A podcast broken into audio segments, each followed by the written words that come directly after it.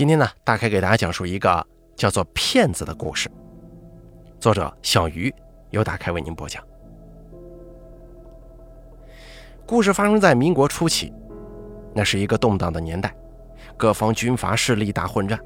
今天张三把李四打跑了，明天王五活捉了刘二麻子。这打仗打的是什么呀？钱和兵。钱能抢，这兵怎么来呀？大小军阀们是四处征兵，说是征兵，有的干脆就是抢。你不去，老子就崩了你！就给你来这个，谁受得了啊？所以说，那个时候的人命真不叫人命，命如草芥。而征兵这糟心的事儿啊，就让咱们今天故事的主人公刘婆婆赶上了。刘婆婆年轻的时候，丈夫就得了痨病死了，她独自一个人带着儿子柳根儿，艰苦度日，却不成想这孩子又被强迫当了兵。刘婆婆一边在家中艰难度日，一边日夜期盼儿子早点回来。刘婆婆一个人在家，以何为生呢？原来啊，她年轻的时候跟别人学了接生的手艺，在十里八乡也算是叫得上名号的接生婆。每一次出去给人接生，总会有所收获。再加上刘婆婆是自己一个人，吃穿用度这些是比较少的，所以日子虽然过得苦些，但也能活。有一天，刘婆婆正坐在门口，一边纳鞋底儿，一边跟隔壁的李嫂子聊家常。忽然听到有人高喊：“刘婆婆，刘婆婆！”一边喊一边大步向这边跑。等近点了，刘婆婆才看清是村西头的张家媳妇儿。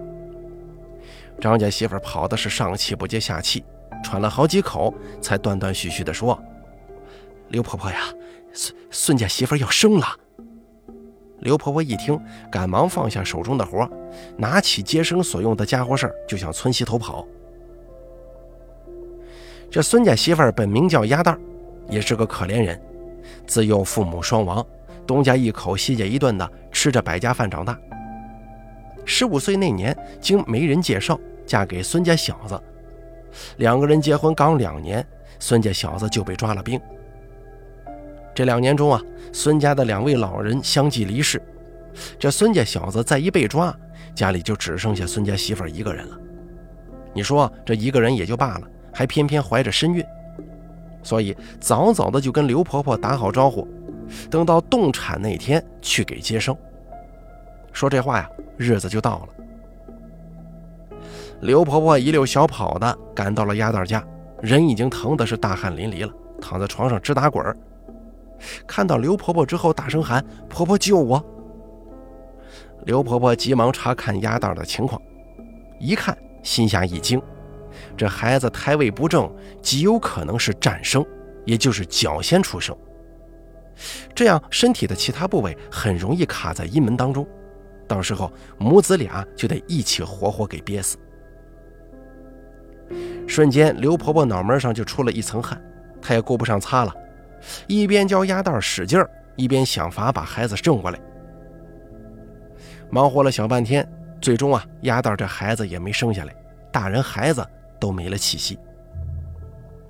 按理说，这在当时那个年代也是正常的事儿。可刘婆婆一想，丫蛋这命啊，真是太苦了，不由得落下了眼泪。可哭是哭，人死了总不能这么放着吧？随后，刘婆婆叫来了左邻右舍、邻里邻居的，大家帮着把鸭蛋给下葬了。说是下葬啊，那个时候日子比较苦，哪有富余钱买棺材呀？也就是整了草席一卷，再挖个坑把人葬了，就算是完事儿。在鸭蛋头七这天夜里，刘婆婆已经躺下睡了，忽然听到窗外有人叫她：“刘婆婆，醒醒！”刘婆婆睁开眼睛，就看见窗户上隐约有个人影飘忽不定，不太真亮。刘婆婆就问：“你是谁呀？”“我是孙壮啊，是孙家小子的名字。”刘婆婆心想：“坏了，这孩子呀，看来是打完仗回来了。”可是他老婆跟孩子都已经没了呀。刘婆婆正想着要怎么告诉他家里的情况，就听孙壮着急地说：“婆婆，你快跟我走一趟，我媳妇要生了。”刘婆婆一听，吓了个机灵，急忙追问：“你要生了？你回家了吗？”婆婆，你这是说什么话呀？我不回家能知道我媳妇生了吗？你老人家快点跟我去一趟吧！哎哎哎！刘婆婆也不知道为什么鬼使神差的就答应了，心想不管怎么着，我总得去一趟。孙壮在前头走，刘婆婆在后头跟着。走了一段路，刘婆婆就发现不对劲儿，因为这个孙壮的身形并不真切，模糊不清。要说今天晚上这月亮可足够圆呀，怎么一个大活人自己还看不真切呢？不但如此，这孙壮走起路来也是飘忽不定，毫无声息，就像是没有脚一般。刘婆婆心中惊异，可嘴上却没说什么。等进了孙壮他们家，刘婆婆就看见炕上孙家媳妇正疼得死去活来，情况跟那天一模一样。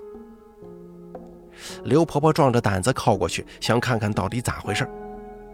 突然，孙家媳妇儿一把抓住了刘婆婆的手腕，砰的一声，这力气出奇的大。刘婆婆就觉得自己这手腕啊，像是被铁钳子咔嚓一下子给钳住了，丝毫动弹不得。这突如其来的状况把刘婆婆吓了一跳，可是还没等刘婆婆叫出声来，鸭蛋儿已经率先开口了：“婆婆。”你得救我，我能生下来。嘴上说着，那双眼睛死气沉沉的，一眨不眨盯着刘婆婆看。刘婆婆吓得已经哆嗦上了，颤抖着声音说：“行，你你你撒开我，我帮你就是了。”刘婆婆强自镇定着，再一次帮鸭蛋进行接生。虽说这回也是战生，但忙活了一阵，孩子竟然生出来了。刘婆婆剪断了脐带，又在婴儿背上拍了一下，孩子哇哇的哭了两声。等把孩子包好，出外屋递给孙壮的时候，孙壮乐得合不拢嘴呀。趁着这个间隙，鸭蛋竟然坐了起来，对着刘婆婆说：“婆婆，你知道的，对吗？”刘婆婆点了点头，这点道道要是不懂，她这岁数岂不是白活了？只听鸭蛋接着说：“我死了，但是我不甘心呐，孩子还没有在这个世界上走一遭，我是鬼，孩子也是。可是我男人回来了，我怕他接受不了老婆孩子都死掉的事实，所以才……我求求您别告诉他，我会慢慢让他知道的。”刘婆婆呆呆地看着孙家媳妇儿，一时之间百感交集。所有的话，最后都化作了一声叹息和一个重重的点头。孙婆婆离开的时候，孙家小子递过来一块银元，并且去厨房煮了两个鸡蛋。刘婆婆说了一些吉利的话，这才告辞。一出门，她的眼睛就红了。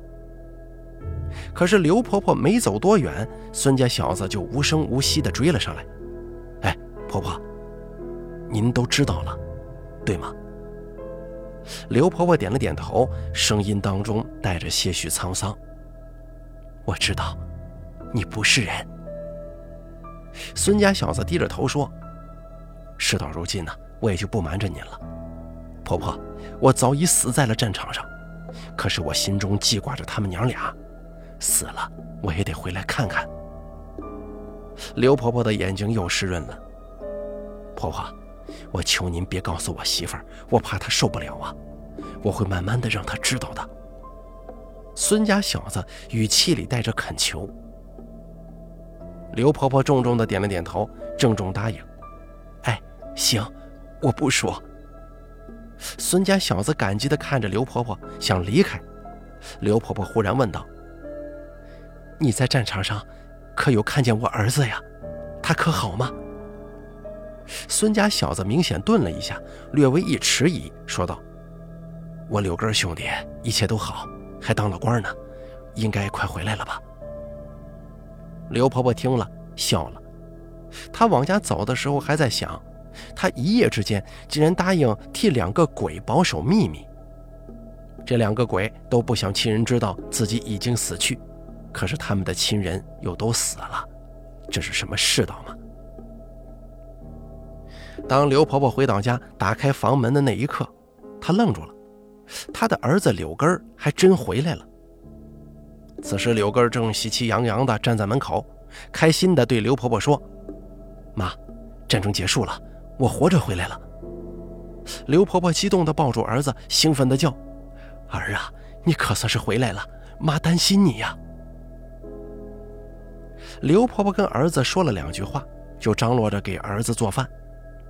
柳根儿说：“他也要帮忙，去屋外抱柴火。”他望了望儿子的背影，哭了，因为柳根走路那个样子也是飘忽不定，就像是没有双脚一样。刘婆婆想起孙家小子回答自己问题的时候那个犹豫的神色，心中一下子就明白了，巨大的悲伤笼上心头，眼泪瞬间止不住的流了出来。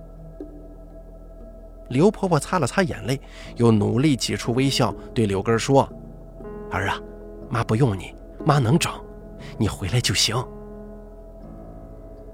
不知真相的鬼是快乐的，知道真相而能够假装不知道真相的人是明智的。